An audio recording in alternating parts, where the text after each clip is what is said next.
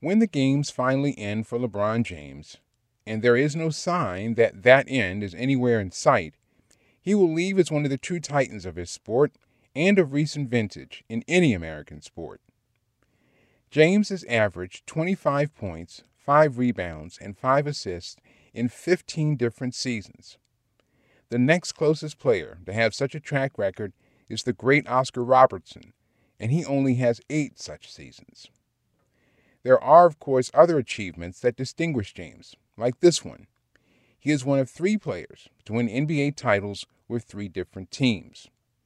However, unlike the other two, Robert Horry and John Salley, who were role players, LeBron James has been the driving force on each of his four title winning clubs, including the Los Angeles Lakers last year.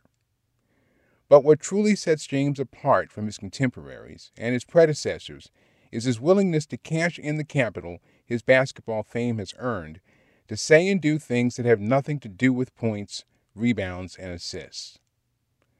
While a large number of star athletes make social commentary by handing out turkeys at Thanksgiving or buying ticket blocks in their stadiums or arenas, James does them a few better. At a time when it might be safer to keep quiet about the American condition, James has rarely shirked what he considers a duty to speak to the human condition. He has built a charter school for at risk kids in his hometown of Akron, Ohio, as well as given millions to cover the cost of Akron students to go to college. Boys and Girls Clubs, the Children's Defense Fund, and a Smithsonian exhibit honoring Muhammad Ali have been among the beneficiaries of James's largesse. But while money speaks volumes, there are times when the right words from the right person are imperative. And in those cases, LeBron James has been money in the bank. Nine years ago, when Trayvon Martin was murdered in Florida, LeBron James and his then Miami teammates wore hoodies to show their solidarity and to draw attention to the savagery of the attack. During the Trump administration, James repeatedly spoke truth to the horrors he perceived were being carried out. Sure enough, he drew fire from the president, but James gave as good as he got. The phrase, shut up and dribble, was invoked by Fox News commentator Laura Ingraham with James in mind. And last week, a soccer star named Zlatan Ibrahimovic essentially repeated the phrase, saying James should, quote, just do what you do best because it doesn't look good, unquote.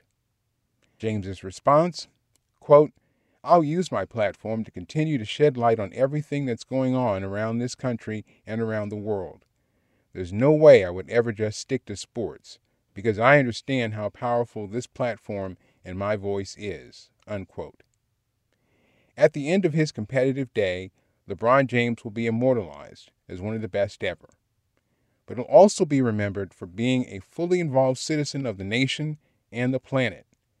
And that's a lot more important than scoring baskets or just dribbling.